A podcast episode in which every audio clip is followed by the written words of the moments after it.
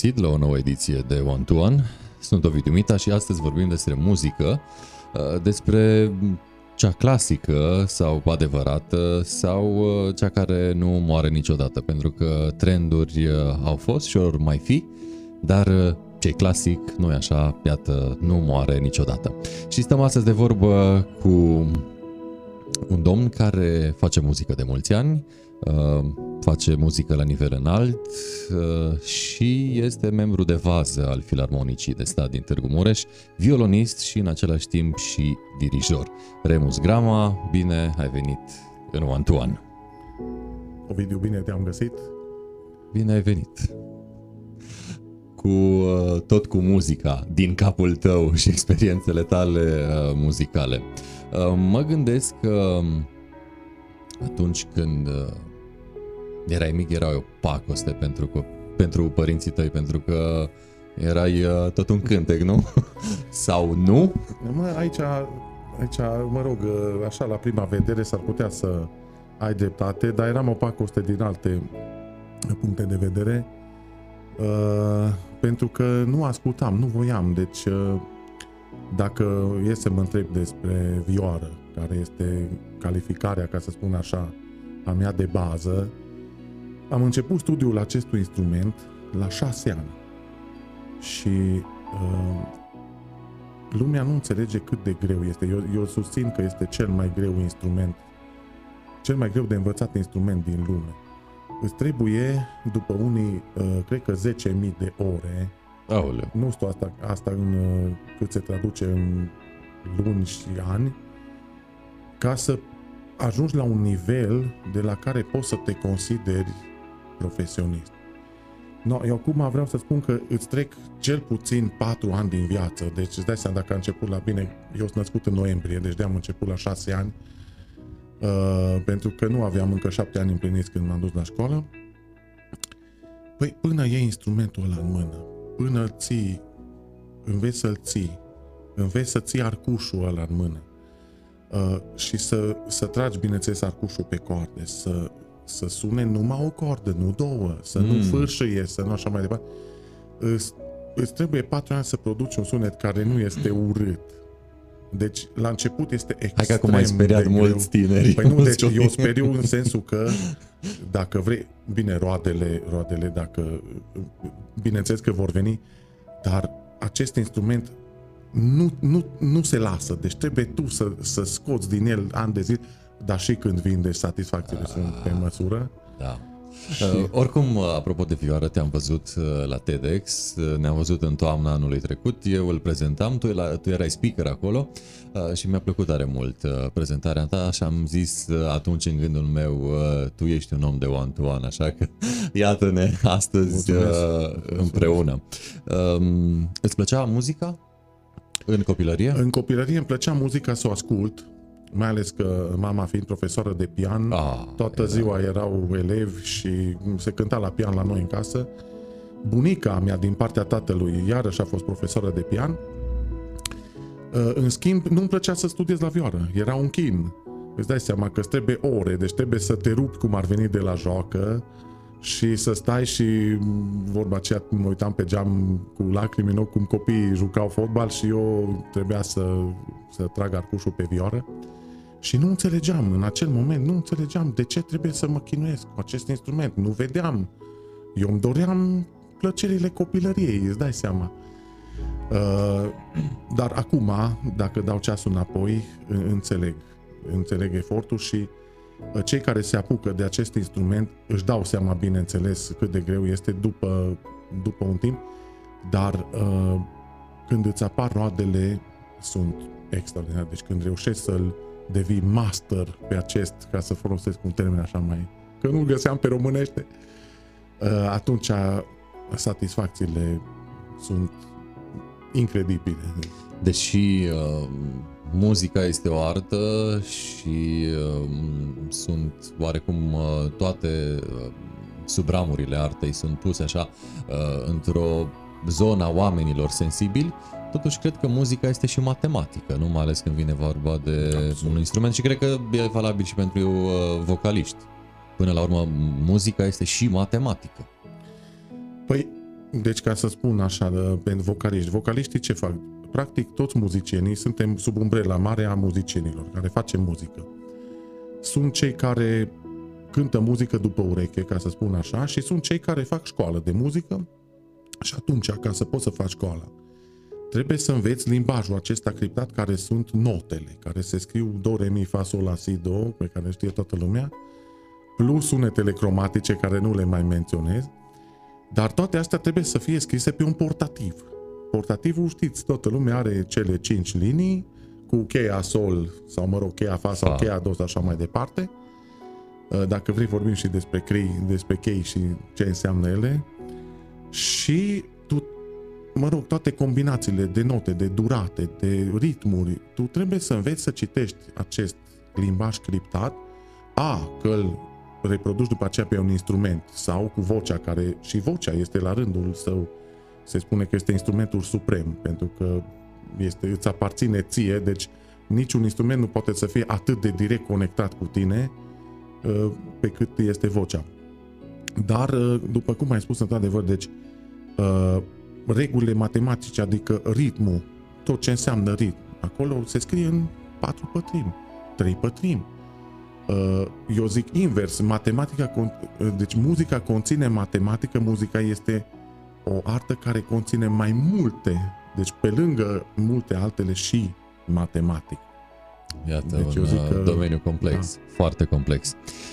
Ai visat la vârsta la care alți copii de vârsta ta se duceau afară și se jucau, ai visat că o să ajungi pe scenă sau nu credeai în în muzica pe care urma să o faci și era doar așa o povară de moment uh, și nu te vedeai nicăieri și nici cum. Deci, după cum am spus, povara de moment asta a fost la început, deci să zic până prin clasa 4 când începi, încep cât de cât să uh, poți cânta, să poți cânta efectiv pe instrumentul ăsta numit vioară. Ei bine, din clasa 4 până am terminat liceu, am făcut liceu de arte la Târgu Mureș, am avut ocazia și norocul de a fi aproape în fiecare an pe scena Filarmonicii din Târgu Mureș uh, în calitate de solist, în sensul că în fiecare an, asta este o tradiție de mulți ani, uh, Filarmonica organizează o selecție care se întâmplă de obicei în luna aprilie uh, la liceu de artă în care sunt selectați cei mai buni copii instrumentiști de la liceu de artă să vină să cânte cu filarmonica. Ce drăguț. În cadrul Festivalului Zilele Muzicale Târgu Mureșene. Și am avut noroc, bineînțeles, deci se iau de la clasa 4 sau și mai devreme până în clasa 12 și uite, am avut norocul să, să cânt. Deci eu m-am văzut pe scenă deja din clasa 4 Îți dai seama, deci a fost uh, după ce că în fiecare an uh, dădeam examen, eu am prins școala când era cu trimestre, deci dădeam mm. de trei ori examen la vioară pe an. Și uh, trebuie să vii în fața comisiei, pe scenă, în sala festivă și ai un program, deci trebuie să, trebuie să performezi, ca să spun așa, deci ești pe scenă de la vârsta cea mai fragedă.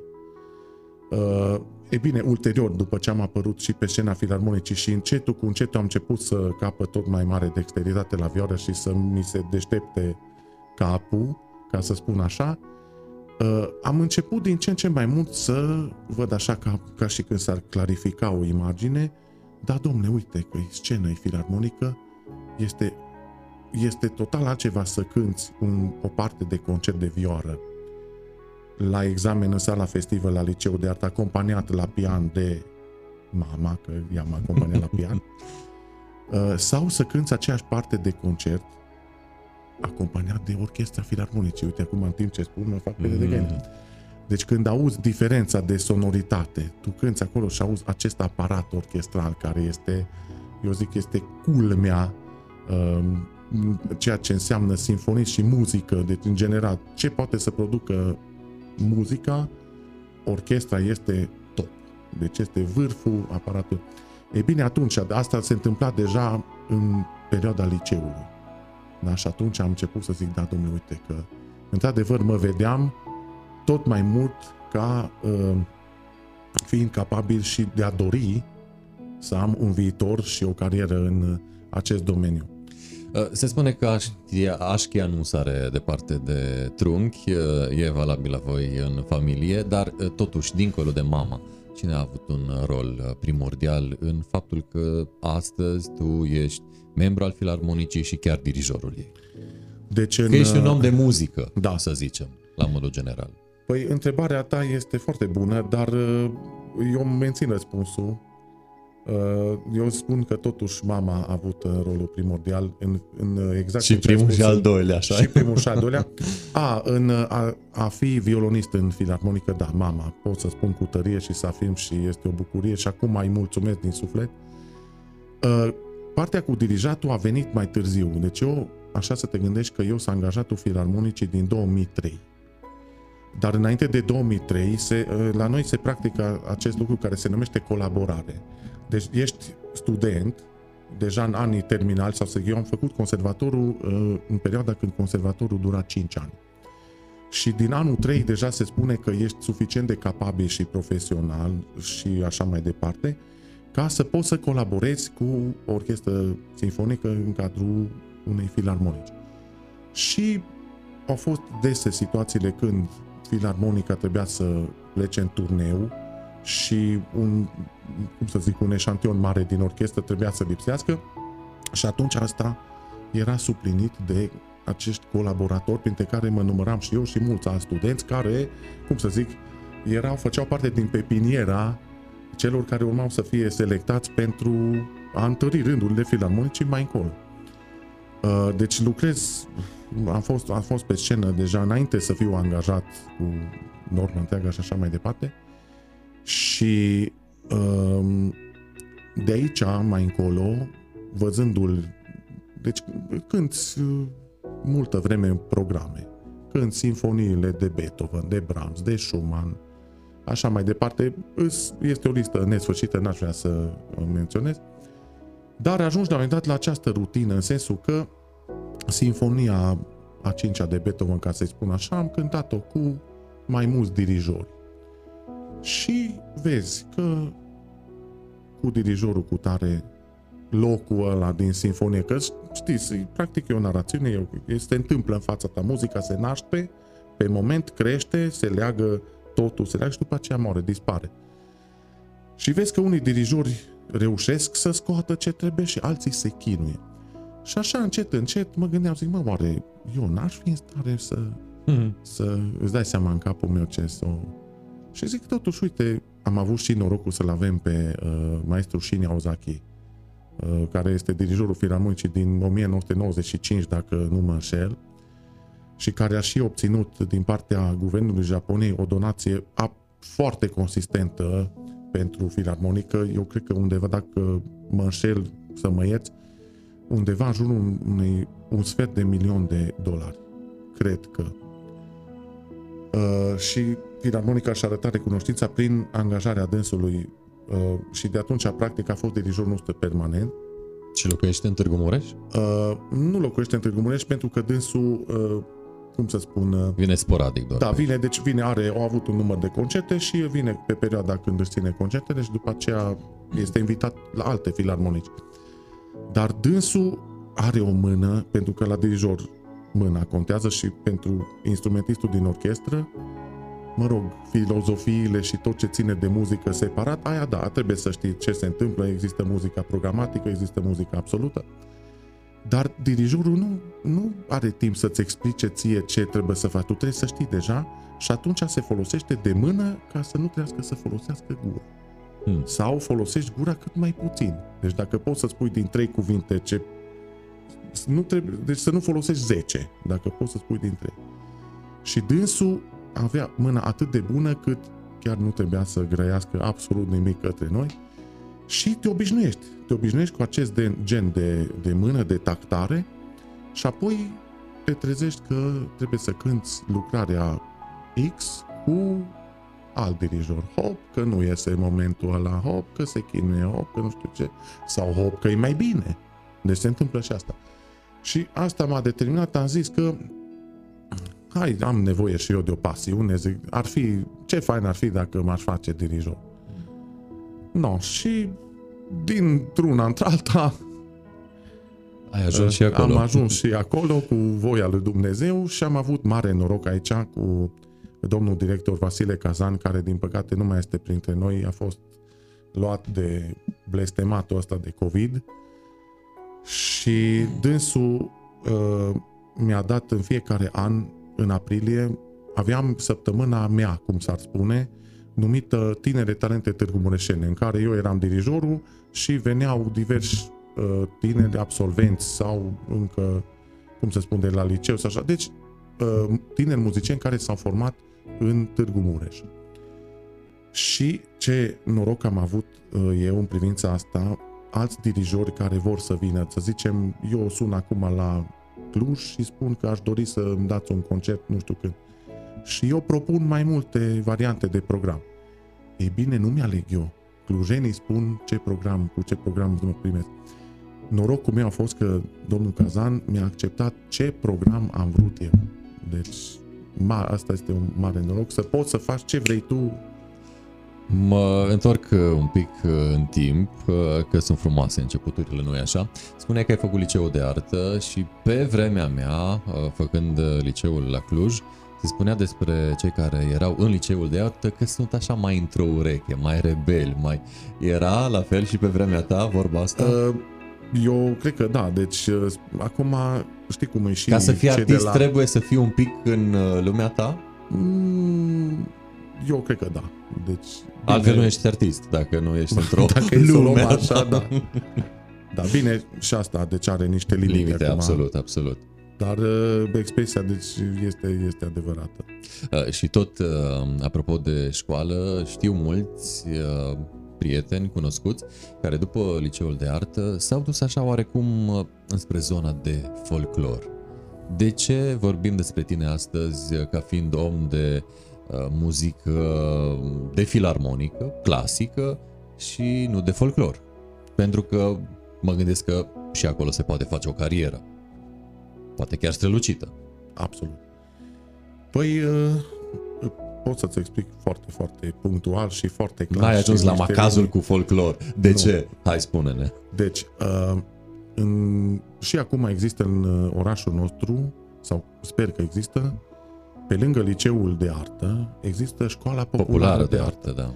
Deci din start, cei care optează pentru una sau alta, își aleg. Cei care se duc la școala populară vor face vioare la un alt nivel, adică la nivelul în care Uh, bine, nu vreau să mă leg de, adică este pur și simplu uh, nivelul în care uh, te axezi pe muzica populară. Deci tu vei cânta într-un ansamblu de muzică populară vei face gitară, vei face saxofon, vei face clarinet. Deci acestea sunt instrumente care se găsesc cu preponderență, bine, și în orchestra sinfonică, dar din start te axezi pe programul care îl vei face ulterior.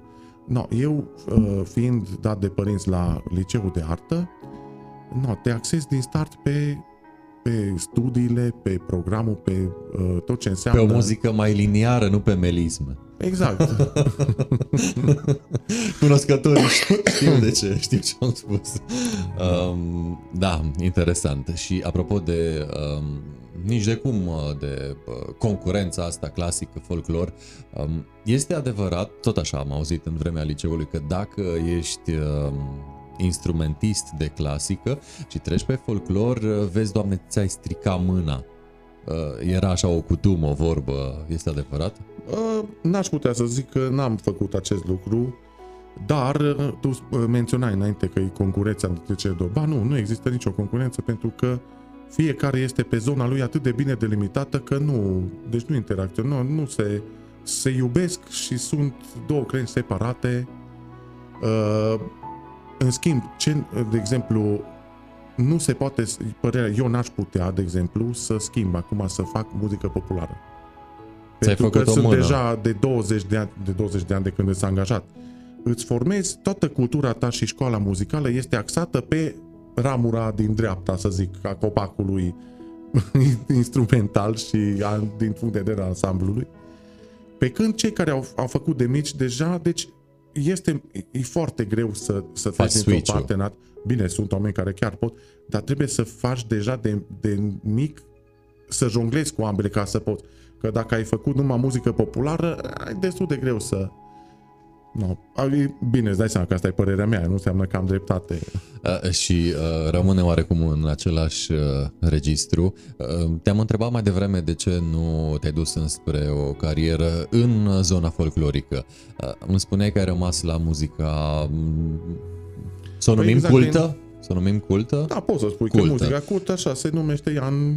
în... De ce nu ești vocalist, să zicem? Păi, mă, dacă încep vioara de la șase ani... Hai că sunt multe, multe switch-uri de astea. Și stai, mai faci și pian, deci... Știi cum e? N-ai timp. Uite, dacă Delia, faci... de exemplu, a făcut liceu așa. de muzică și conservator și a făcut o boi, dacă, Delia, dacă nu mă înșel. A, și de, este... Delia Matache. Delia Matache, da. Da, a făcut flaut, din câte sau, știu. Da, flaut sau oboi, da. ceva de genul, da. Păi, acum nu vreau să judec nivelul la care unii fac un instrument sau altul. Bine, și exemplele ar dar putea continua. oportunitățile care îți urâd în viață, probabil că, cum să spun, din punct de vedere al uh, absolventului de conservator la flaut, să spun, da? Să zicem, termină într-un an o clasă de, să zic, 12 flautiști. No, ce pot să facă ei? Deci, se angajează la o filarmonică dacă este post la concurs, dacă nu mai stau. La fel și, nu mai zic de flaut, am spus flaut că ai spus de flaut. La orice instrument termin conservatorul, dacă vrei să continui în acel instrument, păi ori ajungi mare solist, și atunci, într-adevăr, se vede deja de mult, dar deja umbli și la concursul, deci de mult se știe că vei fi mare solist. Sau ajungi într-o filarmonică, dacă sunt posturi și dai concurs și așa mai departe și, mă rog, este și o concurență prin care, peste care trebuie să dovedești că ești cel mai bun uh, ca să fii luat în calcul, sau ajungi profesor în instrumentul respectiv la o școală sau la un liceu. Poate unora nu le surâde, poate dacă eu nu aveam noroc să se scoată uh, postul la concurs la filarmonică, cine știe astăzi unde eram? Bine, tot în vioară sau în ceva, Uh, în schimb, m-a întrebat de ce n-am fost vocalist. O să-ți răspund direct. Când te apuci de vioară și trebuie să studiezi 3 ore zilnic ca să scoți ceva de instrumente, nu, nu, mai, ai, nu mai ai timp să mai, să mai încerci să și faci altă... Canto, să faci da, și canto. Urli singur de... Uh, iată că gravităm cu discuția în jurul muzicii și aș vrea să o definești tu, după conceptul tău. Nu, aici mai, mai prins. Hai păi, îmi uh, place. Îmi place să prind oameni. Păi atunci o să... Că, no, știi ce am observat? Deci pune-mă să-ți cânt și mai ușor sau lasă-mă să vorbesc pe scenă și o să ajungi așa. Dar când mi se pune pe ștergi să răspund, atunci trebuie să o iau mai... Iau cum da. vrei tu, iau. Deci, uh, pentru mine ce înseamnă muzica? Uh, un noroc de la Dumnezeu, ca să spun așa. Și faptul că am avut ocazia și oricine, de fapt, are ocazia și poate să facă. Mă rog, știți că la începutul, cum să zic, când, când ar fi să te duci la școală, există așa numita depistare. Deci profesorii de la liceu de artă, profesorii de teorie muzicală se duc la grădinițe sau, mă rog, unde e clasa 0 și așa mai se departe. mai face așa ceva în ziua da, de astăzi? Bineînțeles. Păi trebuie să, să vezi unde, mă, poate ai talente. Tu trebuie să te asiguri că descoperi copilul care are talentat și are ureche și are simț ritmic. Și atunci tu n-ai, n-ai cum să știi decât dacă te duci și iei pe cei 30 de copii și cântăm la și copilul tă, bun, ieși afară. Out. Sau hai bate masă. Și la bun, ieși afară. Sau îți vine un cânt la și la pa, gata. Îi spui la părinți, uite, copilul are talent are auz, are doriți să facă școală, că dacă doriți înseamnă că îi va fi ușor sau este, are înclinație spre acest domeniu. Uh, bun, puțini oameni, să spun așa, cred că uh, au auz muzical sau își doresc, cel puțin la noi în țară, am observat, uh, să urmeze cursurile unui liceu de artă, adică să devină muzicieni, pentru că la noi, din păcate, acum o să spun pe șleau, uh, Uh, există această mentalitate de a tu trebuie să câștigi bani și din muzică nu o să câștigi bani pentru că lumea nu înțelege de fapt ce Și într-adevăr, într-un fel au dreptate, că din muzică, ți-am spus, ori ai trei posibilități, sau mă rog, patru, deci ori ajungi mare solist, ori într-o filarmonică, ori profesor. Sau ajungi la nunți, sau ajungi, cum ai spus, nu, nu mai vreau să spun numele, dar ajungi mare pe scene, așa promovat, dar pentru trebuie să ai mare noroc că câțiva. Și atunci lumea se ferește de a-și da, de părinți vorbesc, de a-și da părinți, de a-și da, mă scuz, de a-și da copiii la liceu de artă în ideea de a face o carieră. Eu spun asta că pentru că observ direct. Sunt copii foarte talentați la liceu care după liceu, după absolvire, spun clar că ei nu vor mai urma. De ce? Pentru că părinții mai bine nu știu ce, sau mă lasă la școală că e mai ușor decât la papiu. Deci chestii de astea, știi, care nu fac și sunt alți copii care, să zicem, ajung nu atât de talentați, și totuși părinții își doresc să facă, dar copilul poate nu se ridică la înălțimea așteptărilor părinților. Și cu toate astea copilul va urma o, o meserie sau o carieră muzică și se va chinui. Deci uh, aș dori ca oamenii să înțeleagă că a face muzică deja de mic copil îți pune creierul în mișcare. Deci cred că am mai spus asta și la TEDx. Uh, să zicem că îți pun acum o partitură în față tu, care ai făcut muzică, te uiți pe partitura aia și creierul tău ce face? Descifrează boabele alea care scrise pe portativ, le traduce în cap într-un text muzical, care după aceea îl traduce în mișcare la vioară, că despre vioară discurs, sau la pian, sau în, pe instrumentul de suflat și așa mai departe, le traduce niște sunete, dar instant se produce chestia asta. Dar, de fapt, în cap, în creier, z- sunt atât de multe zone care concomitent lucrează ca acest lucru să se producă instantaneu, că lumea nu este mind-blowing, ca să spun așa, s-au făcut, uh, au pus niște muzicieni să cânte și să descifreze, adică un text pe care nu l-ai mai cântat, să vezi la, la prima, prima vedere. vedere. Exact. Și ea le-au pus niște device-uri în cap să-i monitorizeze și au rămas și ăștia oamenii de știință uimiți ce, ce chestii se întâmplă în capul unui muzician. Deci hai să zicem, poate că nu faci muzică mai departe sau nu urmezi un conservator, adică nu, nu faci la nivel de academie, dar muzica are rolul în a-ți dezvolta capul și mintea și felul de a gândi și zonele creierului de a le face să comunice mai bine între ele. Sinapsele Ex- să se lege. Ai zis o... Să comunice. Nici n-aș fi putut să zic mai bine. Mulțumesc. Uh, și uh, te ajută în orice, deci în orice vei face. Vei fi mai bun la matematică, vei fi mai bun la condus. Gândește-te cei care cântă la pian, trebuie să aibă independența mâinilor, că tu ai două portative. Unul cheia sol, mâna dreaptă, unul cheia fa, mâna stângă. Trebuie mâna stângă să cânte ceva, mâna dreaptă altceva. Poate mâna dreaptă cântă într-un ritm, mâna stângă în alt ritm. Mai ai și pedale, deci gândește-te, pac, după aceea vreau să fac școala de șofer, mă trezesc, uite ce ușor mi-e. Floare Am dat un exemplu, floare la ureche. Sau, nu știu, acum, dar, uh, din păcate, oamenii nu prea, nu prea înțeleg chestia asta și nu evită să dea și este păcat. Eu zic că este mare Se păcat. Se multe talente, dar cu mentalitatea dar nici, asta. Nici, nici neapărat să fie, măcar patru ani de muzică fă. Și ăia patru ani de muzică îs un câștig. Îs un câștig. Uh, ai pomenit de vioară, pentru că este stiloul vieții tale. La ce te duce gândul atunci când vezi o vioară alta decât a ta? Că tot vorbim de sinapse și de procesele din uh, interiorul nostru. La ce te gândești? Păi, uh, sincer, îți dai seama de 20 de ani, doar cânt în orchestră și oriunde mă uit lângă mine sunt numai viori. Altele deci, decât alea pe care le vezi toată ziua. Nu știu, mergi a, la un concert sau treci a, prin... atunci dacă aud, de asta cred că te referi, de să zic, trec și aud pe un violonist Auzi sau o vezi, pur și simplu la, la simpla vedere. Dar cred că, cred că înțeleg. Adică, no, eu o să răspund după cum cred eu că am înțeleg. Am înțeles, pardon. Uh, de 20 de ani sunt tot pe partea scenei. Adică tot de part, nu este partea scenei și este partea publicului. Rare ori se întâmplă să fiu de partea publicului la un concert, mai nou la un concert de muzică, dar se întâmplă, de exemplu, poate au fost situații când uh, noi suntem angajați mai mult la vioră și poate săptămâna nu trebuie nu trebuie să cântăm 14, cântă numai 8 oameni, că așa e distribuția.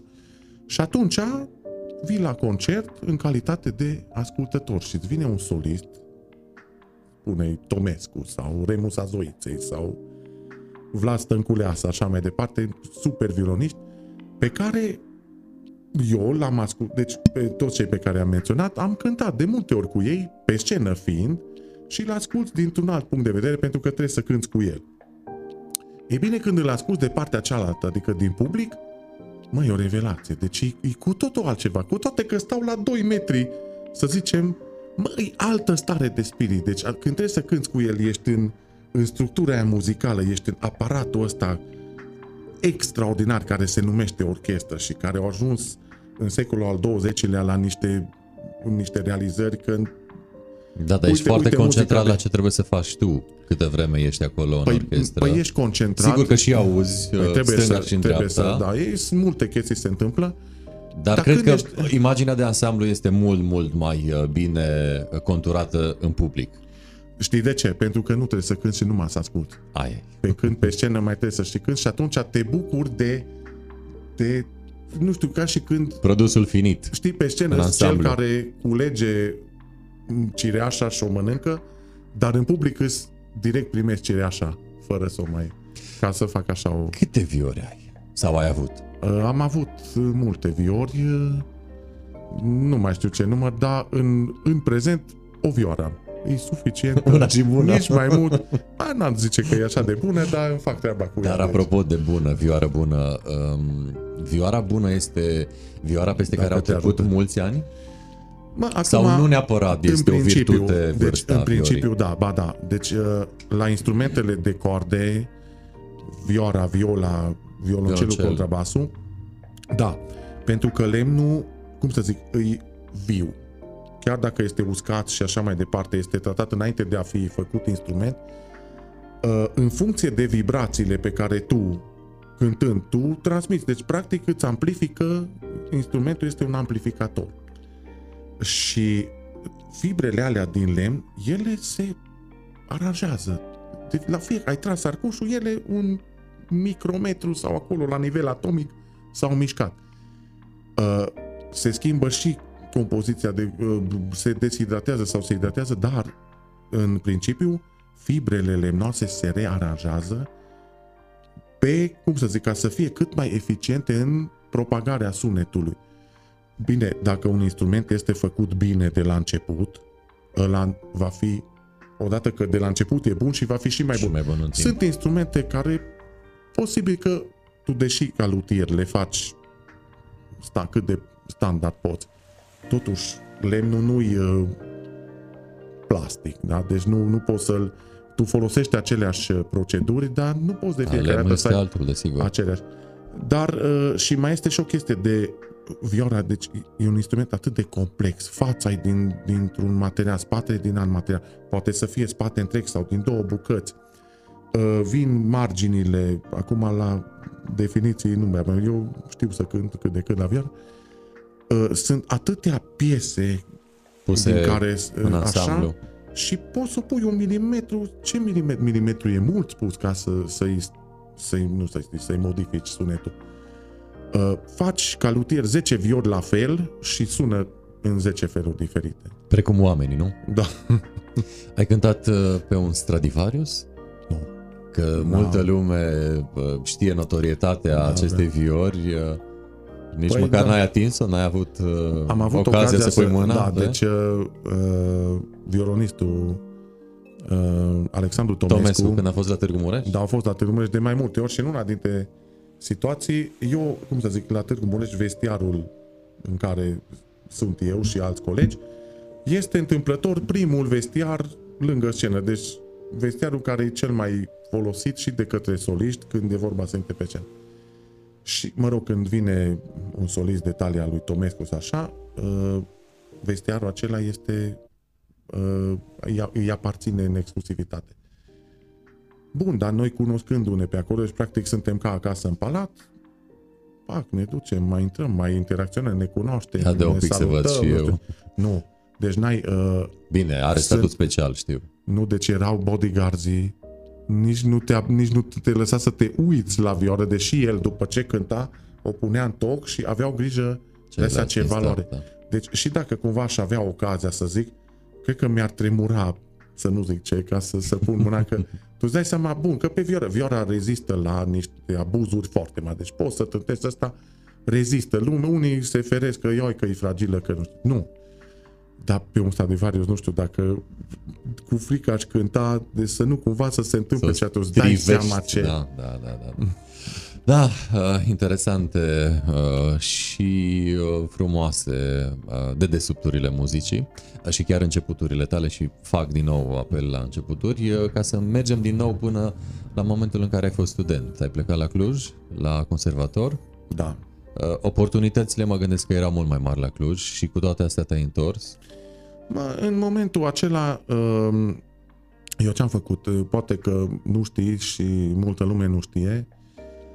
Eu am avut o tentativă de a mă lăsa de vioară, bine, din, din inconștiență, asta prin clasa 11 când, stând de vorbă cu părinții, am ajuns și la concluzia că nu, acum pot, era concurența foarte mare la conservator pe vremea aceea când am dat eu admitere, erau 3 pe un loc. Deci erau 17 locuri și erau 56 sau 58 de candidați. Asta știu, nu o să uit niciodată.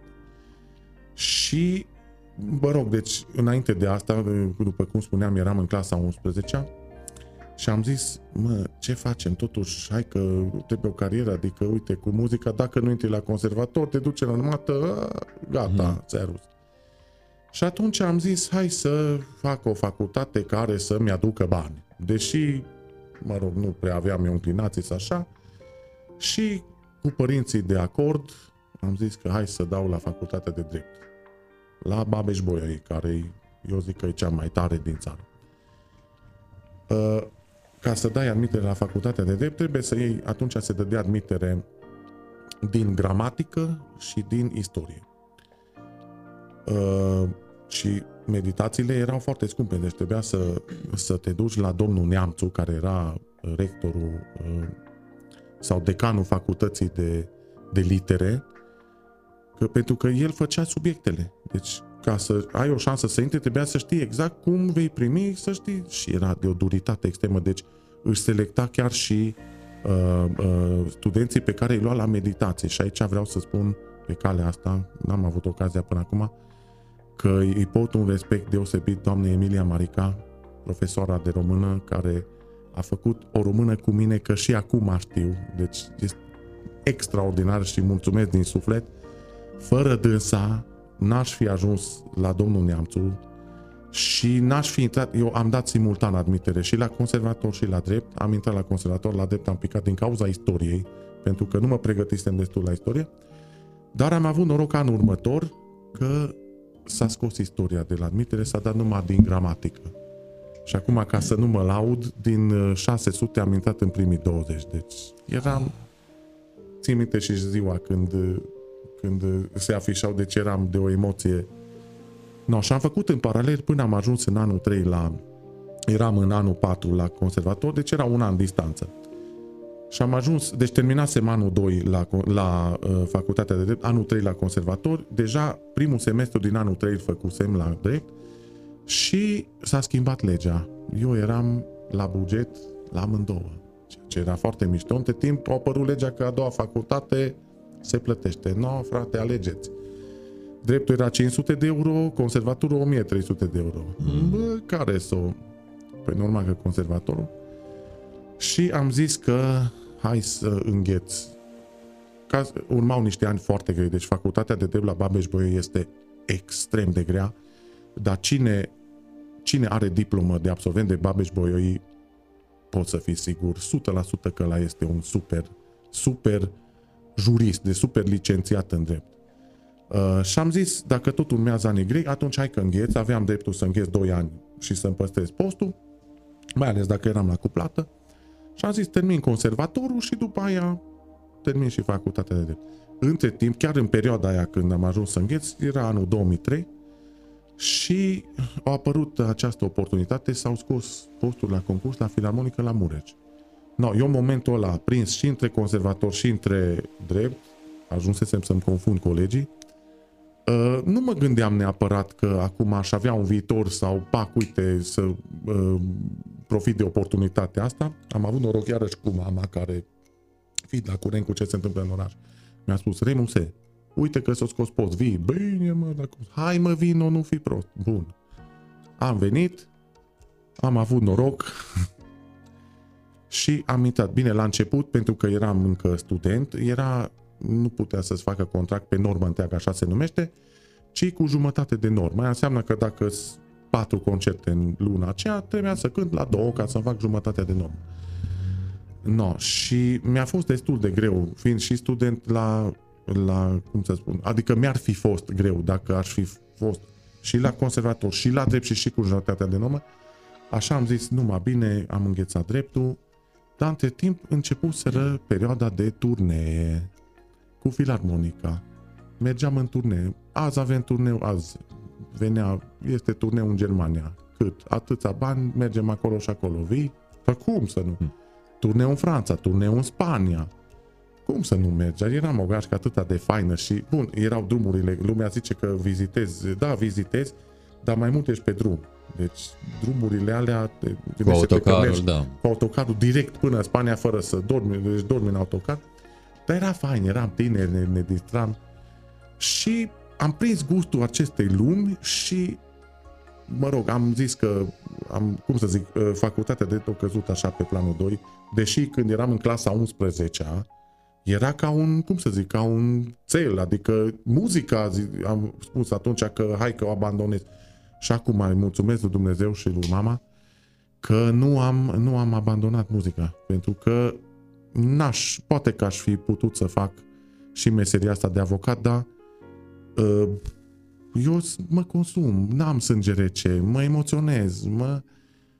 Poate că m-aș fi adaptat, dar aș fi fost mai îmbătrânit cu 20 de ani și în acest moment... Mai cărunt, mai... Da. Uh, revenim oarecum așa la muzică. Uh, cu toții mergem la concerte, fie la filarmonică sau la operă și constatăm că e mult clasic în muzica aceasta clasică. Uh, are loc și noul în muzica clasică?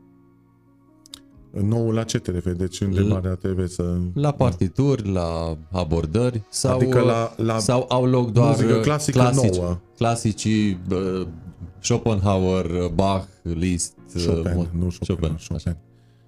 Uh, da, cred că îți înțeleg întrebarea. Uh, se compune și în ziua de astăzi, se compune muzică de factură clasică, adică îți spun concret, uh, domn profesor Țăranu, așa îl cheamă, de la conservatorul, de la Academia de Muzică din Cluj, uh, este muzicolog și este și compozitor și are concert pentru oboi, concert pentru orchestră. Deci se poate compune și astăzi muzică pentru orchestră și muzică de factură clasică. Deci eu pot acum, dacă aș fi compozitor, să scriu un concert folosind regulile clasicismului sau regulile romantismului. Și într-adevăr se compune, este uh, uh, foarte multă muzică nouă, însă uh, din păcate mai nou, din cauza copyright-ului și toate chestiuni, drepturi de autor, chestiuni astea care oarecum ne încurcă, uh, în România destul de greu ajunge muzică nouă pentru că trebuie, ca să o cânti trebuie să plătești drepturi de autor. Și atunci prefer să cânti ceea ce deja este established, ca să spun da, așa. Da, da, da. Brahms, Shostakovich, uh, Rachmaninov și așa mai departe. Bine, este atâta material în muzică, numai, numai în secolul 20 s-a compus atâta muzică că nu-ți ajung 100 de ani să cânti. Deci deci este, este, este, este loc de nou chiar dacă e clasic. Vai de mine. Da, deci e compus deja de 100 de ani, ca să spun. Dar acum, poate acum că ne înțeleg întrebarea, da. Dar n-am apucat să ajungem la... Da, da, da, așa e. Acum, uite, acum ți-am înțeles. Vezi? E seară și e vineri seara. Vineri seara. um, ca număr de spectatori sau de spectacole sau uh, ca notorietate, unde ai poziționat Filarmonica din Târgu Mureș la nivel național? Intră în primele cinci mm. din țară? Eu așa aș dori să fie. Deci, Aha, deci mai avem. De... Păi dacă e să luăm așa, e, la București este Enescu, este Orchestra Radio, după aceea zic că Sclujenii, top 3. Uh, mai de mult erau, erau și numai trei conservatoare, adică Academii de Muzică, era Bucureștiul, Clujul și Iașu. Și oarecum, cum să spun, corelativ, era foarte logică treaba, ca aceste orașe să aibă și cele mai bune filarmonici. Între timp s-au deschis conservatoare peste tot, adică academii de muzică, și au apărut tot felul de orchestre filarmonice prin țară. Dar eu zic că, de exemplu, Satul Mare, Arad, Timișoara, Sibiu, Brașov, uh, Jos, Craiova, Pitești, așa mai departe, în Moldova, Iași, Suceava, Botoșani. Uh, sunt, sunt foarte, foarte multe, eu cred că sunt peste 20 de filarmonice în țară. Acum, nu pot să-mi dau o părere obiectivă pentru că Aș n-am apucat să le, să le ascult pe toate. Uh, dar din cele cu care am colaborat și acum vă dai seama dacă din Târgu Mureș nu sunt destul de patriot dacă nu zic că eu zic că suntem printre primii, am putea să fim chiar și mai sus, dar în continuare ducem, ducem standardul cu mândrie și cu onoare. Uh, spuneai uh, mai devreme că ai cochetat așa cu dreptul, ai uh, și început să studiezi și ținând cont de faptul că, absolvent. iată, ești și absolvent, nu te-ai gândit vreodată, ținând cont de ideea asta de mm, artă care nu e foarte apreciată sau poate nici nu la fel de bine plătită cum ar trebui să fie, nu te-ai gândit să lași vioara deoparte și să nu. te duci în luntrea cealaltă? revin iarăși și zic, deci m-am gândit la chestia asta a priori. Că poate deci sunt momente în care Dar, cu toții zicem poate ar fi fost bine să. Nu. Sau poate ar fi bine de deci, acum. M-am gândit la chestiunea asta că, deci eu mi-am făcut, mi-am proiectat cum ar veni viitorul în clasa 11 și în momentul ăla ideea de drept sur, îmi surâdea mai degrabă decât ideea de muzică. Eu la inconștiință. Dar, după cum ți-am spus că am intrat la filarmonică fiind student, intrând deja pe făgașul ăsta filarmonic, începe să mi-a plăcut muzica de cameră în conservator, de să cânte în ansamblu. Am avut noroc de niște profesori extraordinari, de Ferdinand Weiss. Cine știe, cunoaște că a fost un extraordinar de bun profesor de muzică de cameră și pianist. Uh, și asta mi-a deschis gustul pentru cântatul un ansamblu. Ansamblu înseamnă să cânți împreună cu cineva. Deja duetul este un ansamblu, nu mai zic orchestra care poate să aibă 80 de oameni și cântând în orchestră, mergând în turnee, am prins tot mai mult gustul și plăcerea. Practic, după ce că am făcut de o viață vioară, îți dai seama, de la șase ani faci vioară și facultatea de drept am făcut-o numai. Totuși, cântărește foarte greu în balanță muzica. Știi, ca să te lași cucerit de... Da, și dreptul este frumos în teorie, dar în practică este atâta muncă de uzură, cel puțin ce văd eu. Uh, și ca să spun așa cum o să folosesc, cum să zic, o comparație puțin cam poate nepotrivită, dar în muzică te ocupi chiar numai cu frumosul. Pe când la drept, să zicem în practică, strigă la tine clientul, uh, ești presat toată ziua să fii la cune, deci este o muncă de uzură permanentă. Bun, nu zic că are satisfacțiile ei, dar pe partea cu muzicii, chiar că ai ai tras greu la căruță ani de zile, după cum ți-am spus la început, dar acum când vin rotele, acum să renunți. Deci, cântat, cânți, cânți niște sinfonii, de ajuns să cânți Mahler, sinfonia a doua, care este, după mine, regina sinfoniilor. Deci te transpune în niște stări pe care tu le visezi deja și care puțin au ocazia și de uite mă fac pe deci n-ai cum, după ce ai ajuns să prinzi gustul și să faci parte din acest colectiv care se numește orchestră și care după ani de zile te cimetezi, ca o, ești ca o ești un organism. Nu mai, deci nu, nu m-am, m-am gândit așa cum ar fi fost dacă, da, nu, absolut. Am, cum să zic, am abandonat total ideea de a M-am uitat și este oarecum arhi cunoscut că acel domeniu catchy este foarte la modă și dacă ne uităm în YouTube trending, vedem tot felul de aberații care sunt pe primele locuri. Uh, asta înseamnă că sunt consumate.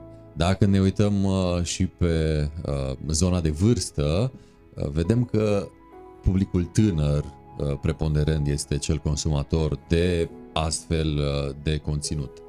În această idee te-aș întreba, nu îmbătrânește publicul filarmonicii? Foarte bine că m-ai întrebat exact despre asta. Oricum vreau să vorbesc despre asta, chiar dacă mă întrebai sau nu. Ce bine că am intuit. Deci la fix, mulțumesc. Uh, rețelele de socializare, uh, părerea mea că ne fac mai mult rău, pentru că îți oferă gratificarea instantanee. Deci tu nu trebuie să-ți pui mintea la contribuție, deschizi un browser sau deschizi un o aplicație. Ce vrei tu, o aplicație și aplicația aia îți tornă direct în cap tot, tot ce apare acolo care este în trending pentru că un algoritm al site-ului s-a prins că chestia aia are mai multe clicuri decât chestia cealaltă. Aia nu-i dă valoare. Deci cei care, mă rog, și asta la ce duce? Copiii din ziua de azi nu mai citesc o carte. Nu sunt, nu sunt capabili de efort. Deci o văd la elevii mei de la școală. Am, uh, am formații de muzică de cameră, am quartet, am trio.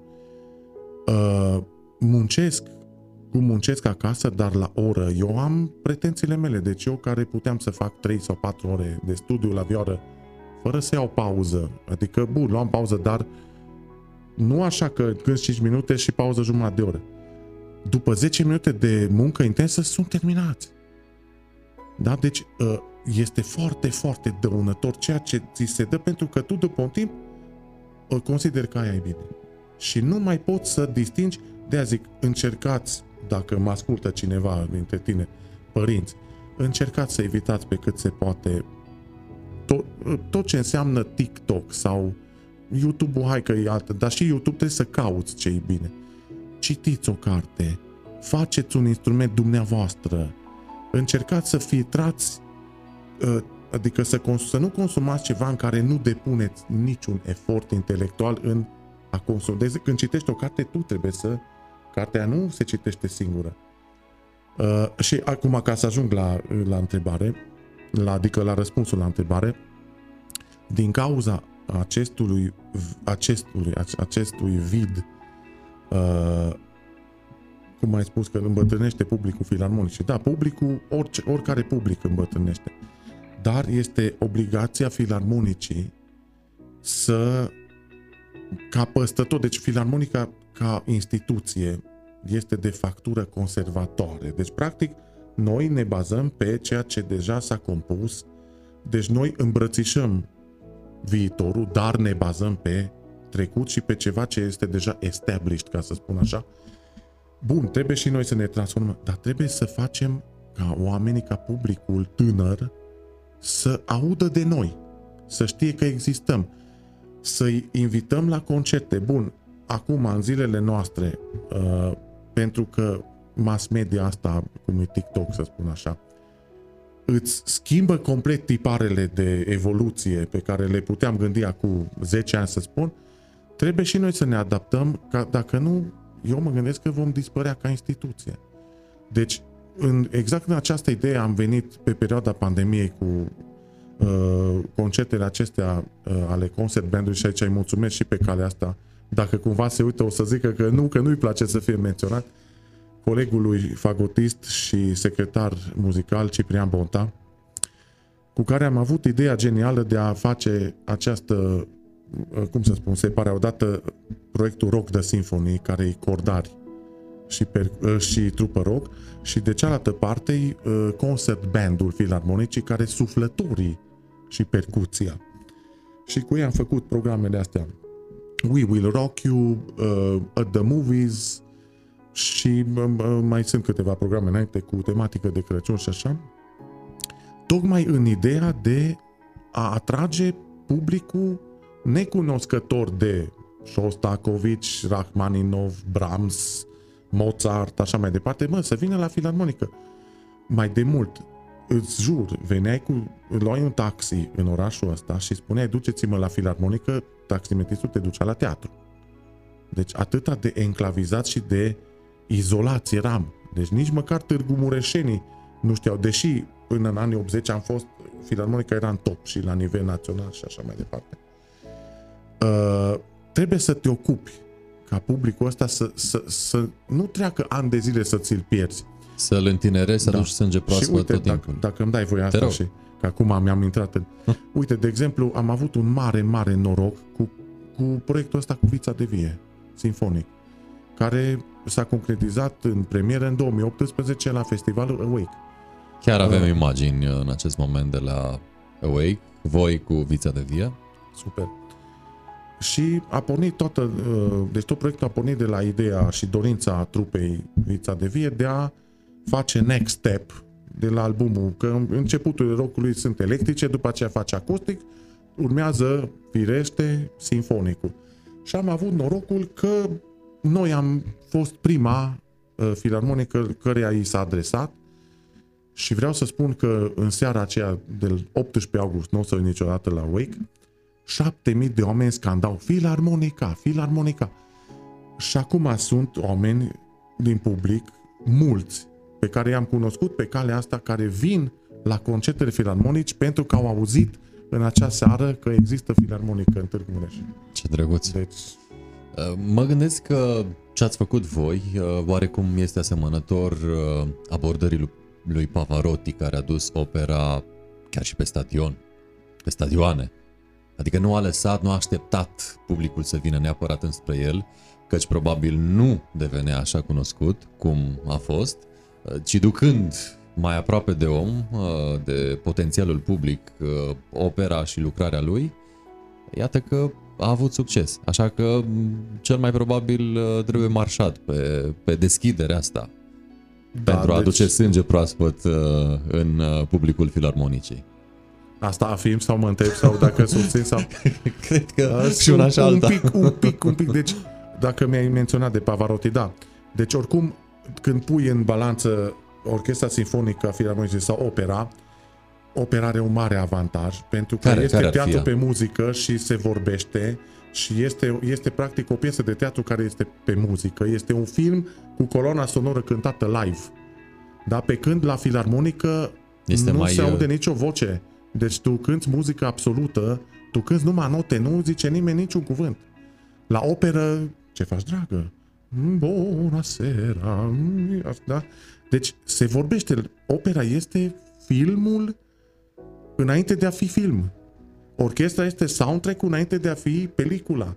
Deci este mult mai atrăgătoare, este pe înțelesul tuturor. Vii la filarmonică, îți cânt uvertura Hebridele de Mendelssohn în care sunt numai instrumente. N-auzi niciun cuvânt, auzi numai note. E? Când pui în balanță, trebuie să auzi o frază muzicală care e cântată numai de... Deci, înțelegi ce spun? E, iartă-mă că am folosit un, da, o expresie pe care o urăsc, dar când pui în balanță, opera are niște avantaje enorme din punct de vedere al popularizării. Pavarotti oricum era faimos deja de mult. A, ce a făcut? S-a comercializat a ajuns pe stadioane și practic cu arile cele mai celebre. Bine nu zic, este extraordinar. S-a și comercializat, practic, dar nu a lăsat jos ștacheta. Nu, asta zic. E, e foarte a greu să, da, să ajungi, dar tocmai pentru că e avantajul operei. Că noi dacă am face așa ceva, să cântăm, de exemplu, din Sinfonia întâi de Brahms, din partea a patra doar tema aceea celebră care îi se spune că a fost copiată de Brahms de la Beethoven din Sinfonia Noua. Am putea să o cântăm numai aia. Da, dar n-am avea așa succes pe când ca și când cânti o arie dintr-o operă. Tocmai de operele mari, lungi, late, conțin uh, recitative, conțin arii, quartete, triouri, așa mai departe, nu toate sunt atât de faimoase. Din opera uh, Paiațele se cântă, de exemplu, uh, soloul acela celebru. Sau din Rigoletto se cântă iarăși un duet. Da? Deci nu cânt toată. Și asta este cireașa din operă. Da? Ți se servește. De-aia zic... Oh. No, uh, noi nu putem să facem chestia asta pentru că ne lipsesc tocmai limbajul și teatru. Noi ce putem să facem este să facem combinație între, de exemplu, muzica rock și muzica sinfonică. Deci Mozart a fost primul rocker hm. și Beethoven a fost primul metalist. Deci Sinfonia 5 sau Sinfonia 9, da? Partea a doua, dacă vrei poți să o pui puțin. Tampram, tampram, tantaram, tantaram, tantaram, tintaram, tintaram, acum mai iertați-mă. Deci nu există nimic mai metal decât... Ar fi fost, dacă era curent electric, era metal, era clar. Da, deci n-ai cum. Uh, și uite, în zile, că toată lumea se miră cum de se potrivește atât de bine, uite, vița de vie cu sinfonic. Păi, practic, sunt tulpini ale aceluiași aceluiași copac. Numai că curentul electric a fost inventat după ce tulpina asta, muzică clasică, o luat-o da? Deci, Undeva la deci un practic, dat. așa, putem să ne ale- la orice, orice combinație, orice trupă, jazz, ă, voce, orchestra sinfonică este capabilă să cânte absolut orice gen de muzică și să se combine cu orice gen de muzică și să sporească astfel valoarea celui cu care se combină. Absolut, din moment ce se întâlnesc două genuri, clar că valoarea crește și impactul la public uh, de asemenea. Da, se poate întâmpla să se întâlnească, de exemplu, alte genuri și să nu, să nu, să nu fie de succes. De exemplu, uh, poate că îmi scapă muzică stocastică sau așa mai departe, dodecafonia aia n-are cum să se combine cu muzica rock. Acolo se efecte și serialist și așa mai departe. Dar uh, orchestra sinfonică ca aparat poți să dacă e și orchestrat bine, deci bine mai, mai trebuie să ai și un orchestrat tot bun, că poate să facă o orchestrație de doi bani și să nu să nu iasă Acest nimic. proiect cu Vița de Vie va continua? Da. Veți mai avea în plan? Păi văd că ia amploare, deci din ce în ce mai din ce în ce mai mare avânt. Păi am avut atunci, în 2018, după un an am, uh, am cântat la festivalul Cart Fest, dacă nu mă înșel, de lângă Brașov, îmi scapă numele localității. Uh, după aceea, iarăși la Târgu Mureș, la cererea publicului, deci în Târgu Mureș avem un public atât de doritor. Vreau să spun că acum la Cluj, la concertul cu Vița de Vieș, jumătate din public era din Târgu Mureș. Peste tot unde m-am uitat erau de ai tăi. prieteni de-a mei, exact, exact vorba aia. Și avem deja uh, în 27 aprilie, din câte știu, la Arad. După aceea, în octombrie, la Pitești. Uh, acum nu vreau să... Dar poate că e... Dar din câte știu, s-a bătut palma. Și la Mureș? La Bonții, da. Atâta ah, zic, da. da. Electric Castle. La Electric Castle. Bine, no, teoretic până ieri era secret, dar păi acum ce tot ținem atâta secret? Nu, mai gata, 23, da. ești în one-to-one, dă tot. Da.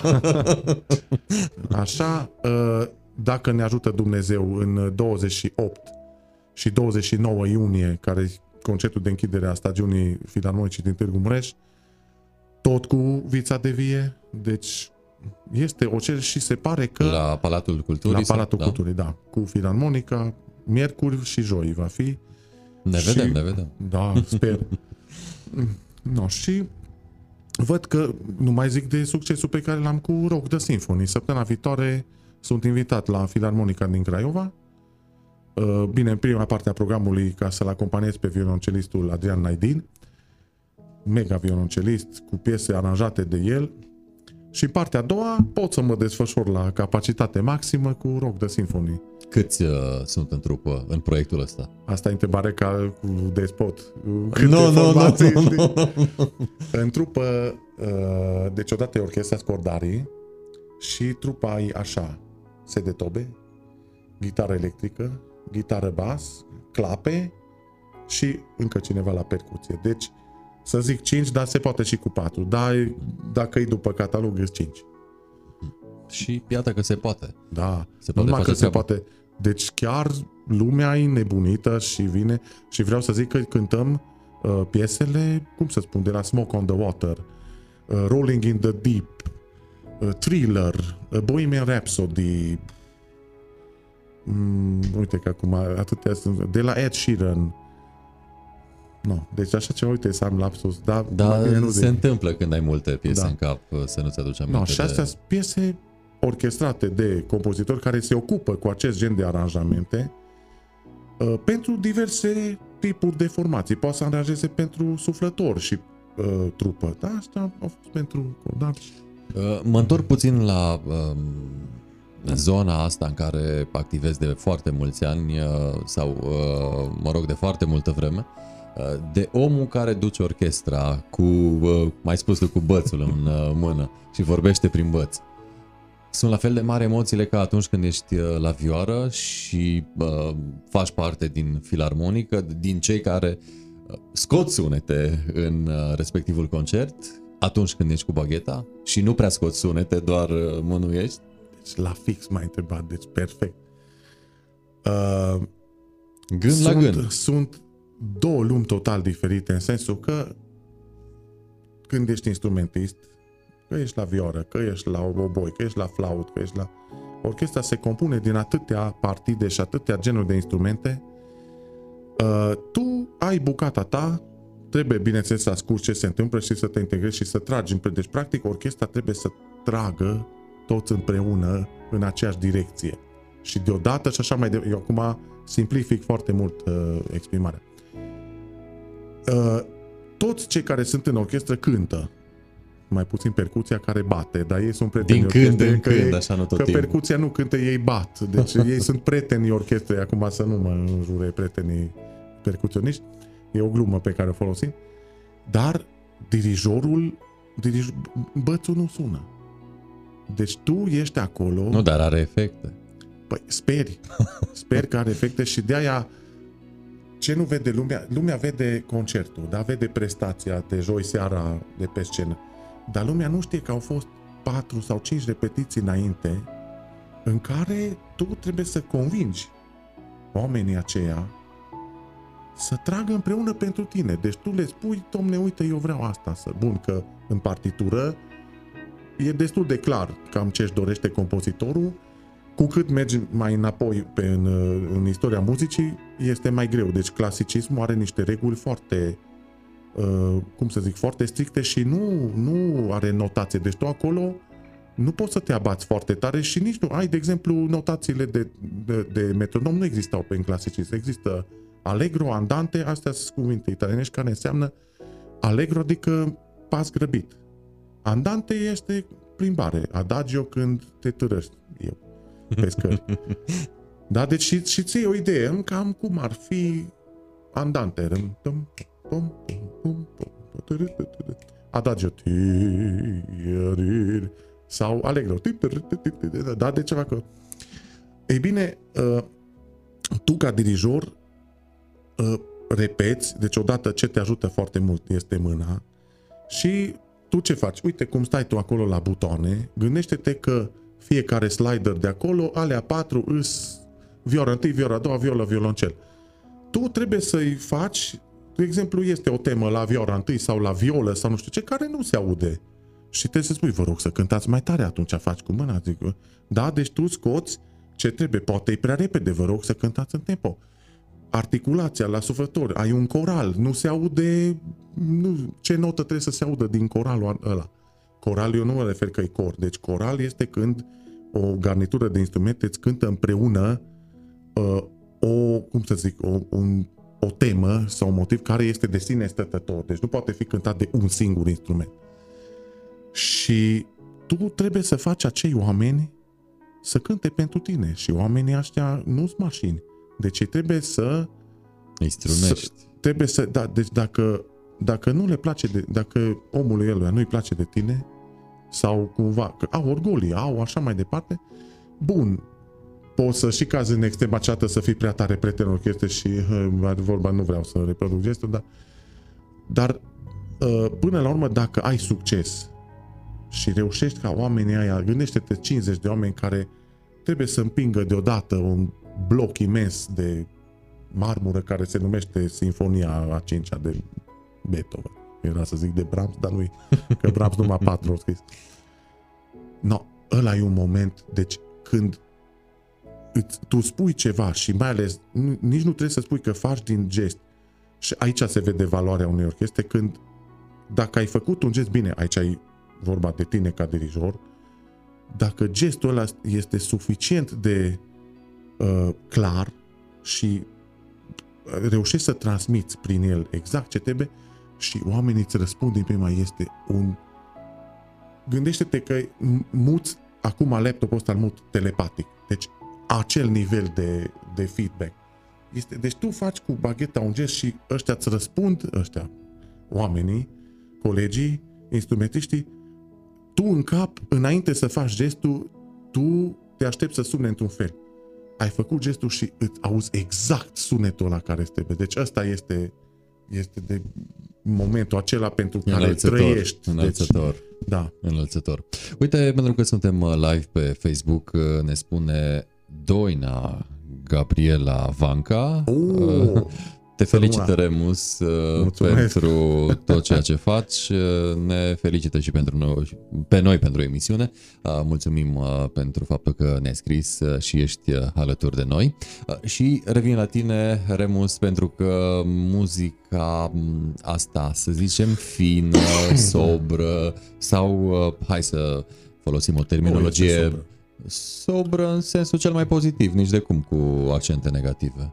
Deci poate să fie, de exemplu, Johann Strauss, valsuri, porci, n-are nicio... A sobrietate, da, am înțeles, adică Definețe. mai serioasă, serioasă decât... Da, da, da, da, da am da, înțeles, da. iartă-mă că te-am înțeles. Um, Retrag cu viteză. Are, are multe cutume, uh, fără doar și poate. Acest gen de muzică are multe cutume. Dacă ar fi să scoți două, trei din ele, cam care ar fi acestea? Să nu porți frac. Să știi că exact la aia am vrut să... Exact aia mi-ai luat. Deci incredibil. Mă, uh, știi care e faza? Băi, uh, înseamnă că ne, ne potrivim, știi? gând la gând. Păi gândește-te că mă, în cămașă ești relaxat, ești la repetiție ești cu tricou, eventual un hanorac pe tine, lejer, tot frumos. Mă, fracul ăla oricum ar fi. Ca este instrumentist, de, deci care trebuie să-ți folosești, ia, scuzați-mă, uh, să-ți folosești mâine. Deci, bun, hai să zicem că când la un instrument de suflat și nu trebuie să-ți folosești toate brațele. Oricât de bun ar fi materialul acela, este groaznic. Deci te încurcă. Deci asta ar fi prima la care aș la, la țin. Bun, Bă, n-aș renunța la o ținută, cum să zic, uh, totuși unitară, adică să nu fie unul un tricou și unul un, da? Dar aș, aș renunța la chestia asta. Știi încă o chestie pe care mi-aș dori să, să o avem și la care să, probabil se va ajunge, îi să se renunțe la partituri. În sensul că, efectiv, partitura pe hârtie. Deci o să avem toți, în loc de pupitru, o să avem tabletă mare. Da. Și pe tableta aia îi întreaga curgă. bibliotecă și nu mai pui... Ce cântăm? Uh, Rachmaninov, Sinfonia a doua. Pac! Și ți-o pui și ți apare și PDF. Să curgă slider ca să nu fi nevoit Da, deci să... tu practic tu ai, nu ai pe hârtie, ci o ai pe tabletă și ai la picior, nici nu trebuie să dai pagina că da, la da, picior, da, da. Dacă cineva, că știi că se practică, trebuie să scrii un arcuș, adică să cânți în jos sau în sus, asta înseamnă, sau digitație. Nota aia o cânti cu 2 sau cu 3 sau poziție și atunci folosești paca ai scris acolo, dacă trebuie șters, la sfârșit se șterge varianta, deci tu foarte multe multe avantaje, că atunci nu mai trebuie să ai practic biblioteca plină de partituri. Partiturile se degradează în timp, deci cântăm de pe niște partituri, nu vrei să știi cum arată. Vorba aceea, dai pagina și s-o dizolvat în, în aer. Și uite, uite așa, uh, poți, poți vezi, uh, vezi um, acest sistem cam când, cam când, cam în cât timp la da. filarmonică? În, în străinătate, adică la cele mai mari filarmonici deja începe să fie implementat, probabil, probabil deja s-a și renunțat la asta de la noi, ca să spun așa, nu vreau să fiu rău, dar cel 10 puțin, ani? cel puțin 10 ani, dacă nu mai mult, din, pentru că costă foarte mult și banii mai și, degrabă în alte direcții. Și până la urmă faceți parte dintr-un sistem public mai greoi, mai rigid, la schimbare și Acum mă multe altele. Nu, dar ăsta e sistemul Dacă... public în multe, multe direcții până la urmă. Nu suntem răi, dar asta, aceasta este realitatea. Este un sistem rigid, de multe ori se opune schimbării sau uh, păi, acceptă noul mult mai dacă, greu. Apropo de chestia asta, voie, până acum 5 mă... ani trebuia să duci dischetă la ANAF. Uh, da, dischetă și apoi CD deci până cu câțiva. Da, da, da, da, da, da, da. Și deja, deja... Ai să râzi, dar eu sunt încă printre puținii care am încă și floppy și și CD la computer. Deja se terminaseră și era stick-ului și încă era dischetă pentru ca mai apoi să fie CD. Deci ai, despre asta vorbim. uite, da. am învățat și eu. Da, deci dacă îmi dai voi să comentez pe, uh, pe marginea acestui aspect, da, pentru că această numită de, de, descentralizare, uh, până acum, să zic, 30 de ani, filarmonicele care erau puține la număr pe vremea aceea, țineau de Ministerul Culturii, cum este și logic să fie. În schimb, ulterior, apărând tot mai multe filarmonici și, mă rog, probleme financiare în general, uh, așa în țară, Ministerul Culturii a, a decis să renunțe în a le patrona pe toate și atunci au ajuns aceste filarmonici din diverse orașe din țară să fie uh, manageriate sau ordonate de către instituții cum ar fi Consiliul uh, sau Primăria sau așa mai departe. Și aici ai oarecum o ruletă, adică poți să ai noroc de niște oameni care uh, te cunosc sau că până la urmă contează foarte mult și pe cine cunoști și ce fel de uh, calitate umană și așa mai departe și profesională există în, uh, în, acel, în acea instituție, practic, de vorbesc de astea cu consilii și, și primării, ce aplecare către artă, o, pentru că totuși depinzi de niște oameni care înțeleg mai mult sau mai puțin uh, ce faci tu acolo și de ce necesiți banii pe care îi necesiți. Este clar pentru toată lumea că muzica sau arta nu are cum să producă bani. Deci nu are cum. O facem pentru că avem bani și ne permitem să cheltuim, să ne cumpărăm ceva frumos, ca să folosesc un termen al unui înalt prealat. Că să nu zicem prelat. și uh, faci concerte, faci programe, uh, chemi un solist, chemi un dirijor de nivel internațional, mă, ăștia costă bani. Bani pe care din încasări nu, nu-i vei scoate, nici cum. No, și atunci intervine chestia asta, știi, bana jocul ăsta, mersul cu, pe, pe sfoară, vorba aceea, între, no, uite, ai un buget, ă, pe cine chem, ești limitat să faci așa, dacă vrei să schimbi, te lovești că trebuie să treacă printr-o comisie și așa mai departe și eu zic că încă facem față cu brio și sper din suflet, nu știu, să se întâmple ceva la nivel național, uh, să existe cum ar veni, deși există o federație, uh, din păcate pe zona aceasta de muzică și de filarmonici, acum o zic pe șireau, uh, părerea mea este că nu-și face treaba cum ar trebui să se facă și suntem foarte, foarte disparați noi ca instituții de cultură în domeniul acesta al muzicii. Deci cum sunt operele, cum sunt filarmonicele, cum sunt teatrele muzicale și așa mai departe. Uh, exista mai de mult contract uh, de muncă la nivel de ramură, adică practic legea era croită cât de cât pentru tipicurile sau pentru uh, ceea ce face acest domeniu special, muzica. De exemplu, o lege care se aplică funcționarului public nu are cum să se aplice unui muzician. De exemplu, nu poți să cânți 8 ore fără pauză sau hmm. concertul de joi seara se... Adică sunt, sunt chestii sau îți trebuie, îți trebuie uh, sacârză, îți trebuie corză, îți trebuie pupitre, partituri. Ai nevoie de tot felul de chestii care nu poți să le înglobezi la grămadă cu medici, cu profesori, cu așa da, mai clar, departe. trebuie diferențiat. Dar, din păcate, la Se nivel la național comun. suntem foarte puțini, dacă e să așa, și vocile noastre nu se aud. Nu se aud pentru că, bine, acum nu vreau să intru în detalii, pentru că deja ajung în alte zone, dar federația, al cărui nume nu o să-i dau nume, a cărui nume nu o să-i dau nume, bravo, căreia nu-i voi da numele, uh, în care există și cei din media, păi media are proporție 90% și restul 10% suntem noi muzicieni. Păi imaginați-vă câți ce interes ar fi din partea celor din vârf care să se intereseze în proporții egale și de media și de... Sunt disproporționate. Da, este, nici nu vrei să știi, deci... Cele două tabere, da. clar. Uh, Remus, pe încheiere, pe final de One to One, te-aș ruga să ne spui trei piese, titluri sau poate și refrene, de ce nu, care să te reprezinte și oh, să ne spui și de ce. Te reprezintă no, fiecare. Mai No, aici mai... Când ai zis de trei piese, mă, mă gândeam deja la... Ce ușor am scăpat. La prietenul, că pot să spun așa, și vestitul numerolog Adrian Despot, pe care cifra 3 îl urmărește. No, uite. Bine, pot fi și 4 dacă vrei. Mă, acum... Dar hai să rămânem la 3. Ok, uh, n-aș putea să, să spun la întrebare pentru că sunt atâtea lucrări muzicale și piese. Deci mie, de, de exemplu, îmi place orice. Deci ascult orice. Dacă îmi place ceva din, să zic, formația X, are, să zicem, 10 albume, fiecare cu 10 piese. Poate din formația respectivă îmi place numai piesa aia. E să normal. Zic. Deci, uh, nu știu în acest moment ce aș, să, adică n-aș putea să, să reduc, să simplific la 3.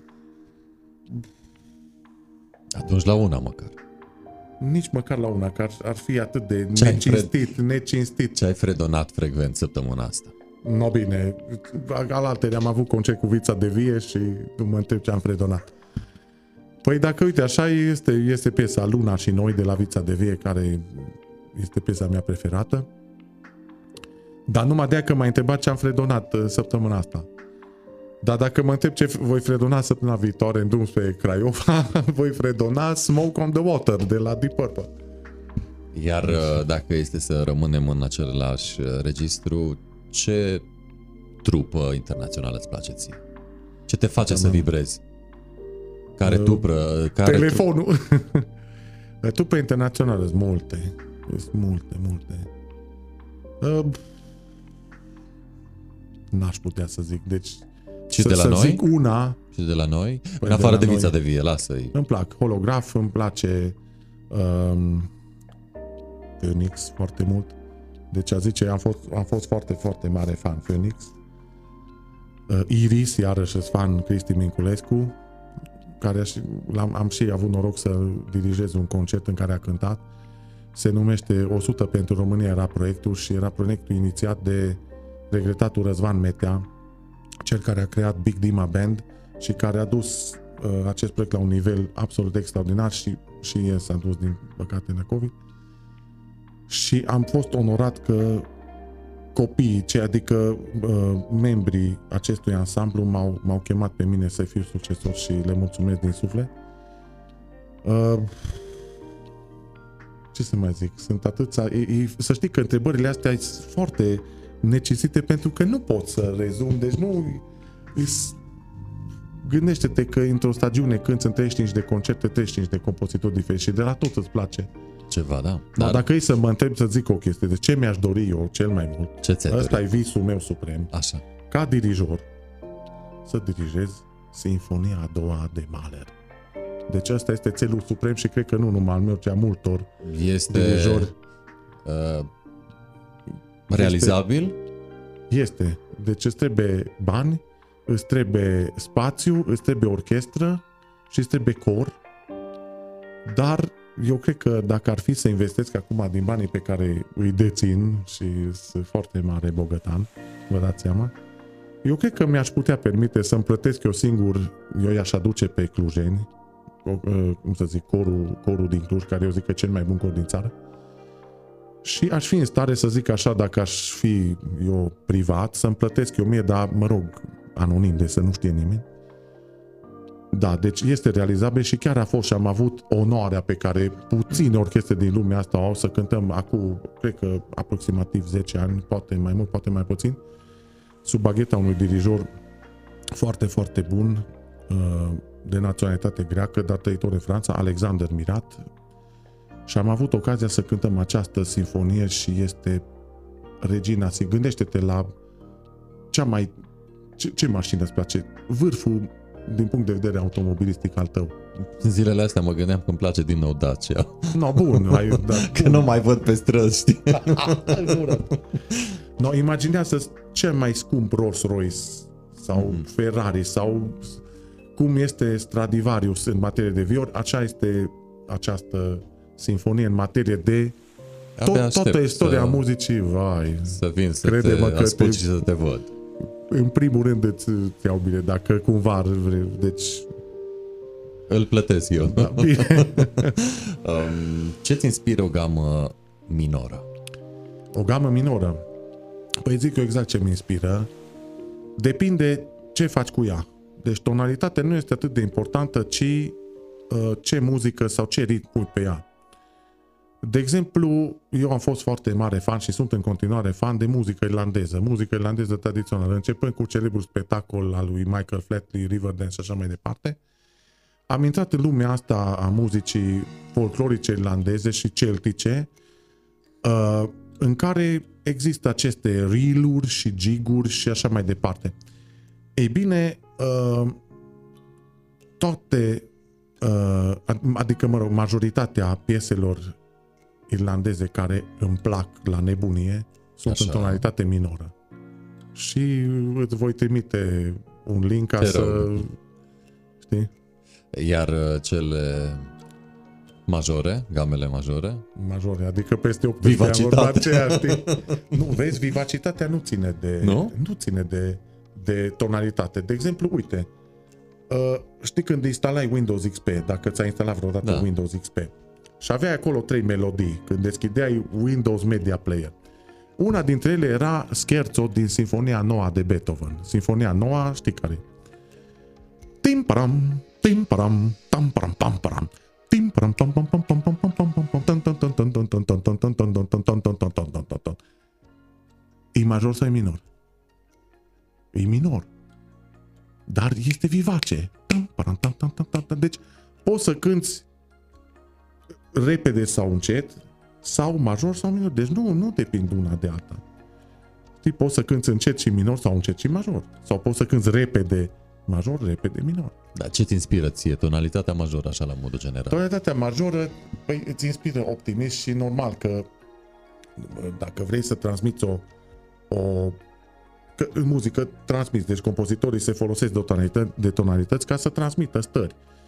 Normal că o stare de tragism sau de frică extremă nu va fi uh, transmisă printr-o tonalitate majoră decât poate la Shostakovich, dar prin suprapunere de alte și de multiple, de politonalitate.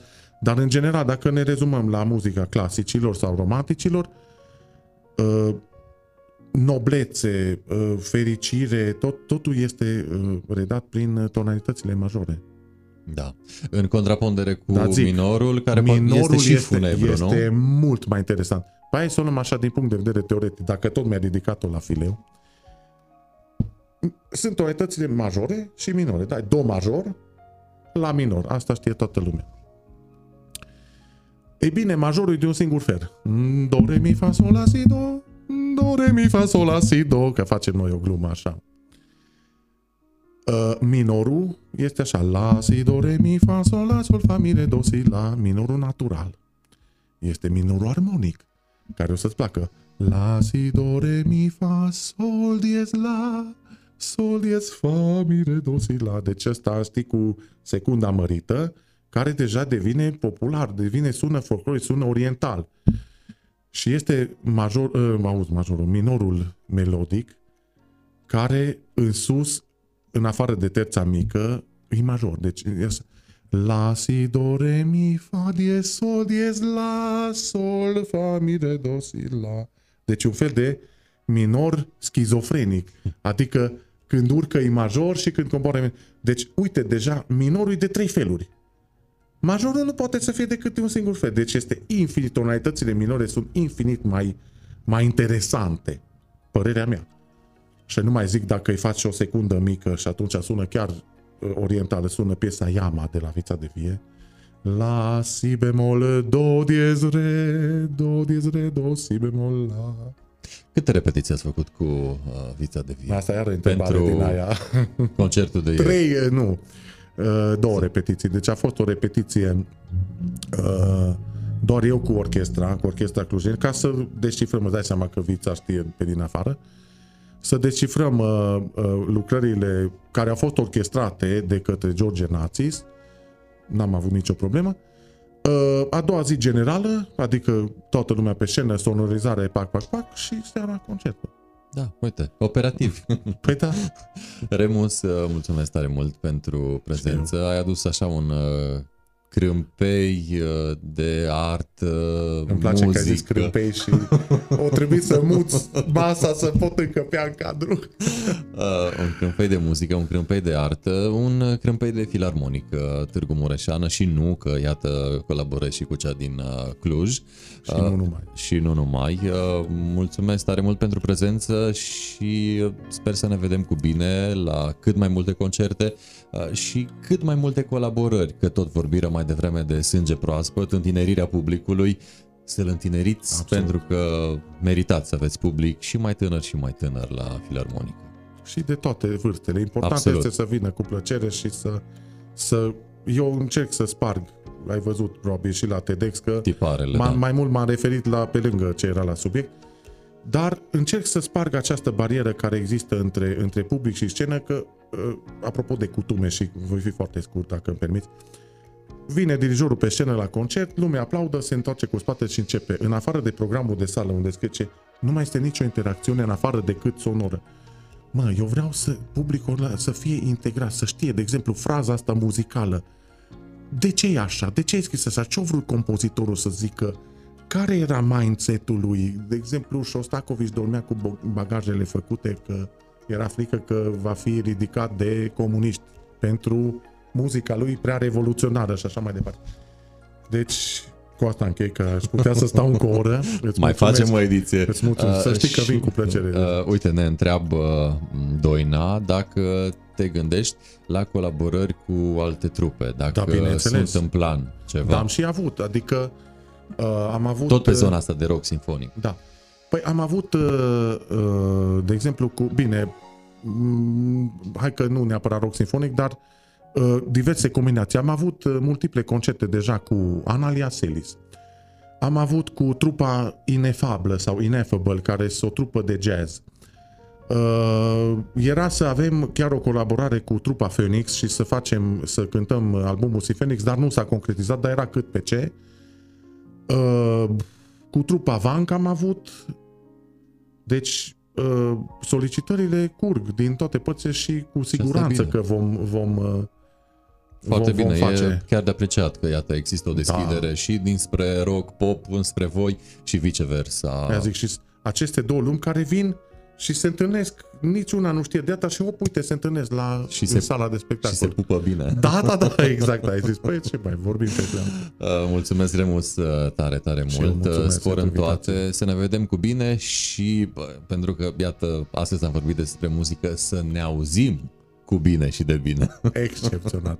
Îți mulțumesc frumos pentru uh, invitație. Cu mare, mare drag. Uh, Spor în toate și uh, cântări cât de multe și plăcute. Mulțumesc din suflet. Mulțumesc frumos. Cu drag. Uh, Am stat de vorbă cu Remus Grama, muzician, uh, violonist și dirijor al Filarmonicii de Stat Târgu Mureș. Suntem încă live pe Ovidiu Mita, pe One to One și acest material cu Remus Grama va merge în scurtă vreme și pe YouTube, pe canalul nostru One to One și de asemenea pe canalul nostru de Spotify One to One by Ovidiu Mita. Deocamdată atât, până data viitoare, spor în toate, numai bine! Bye.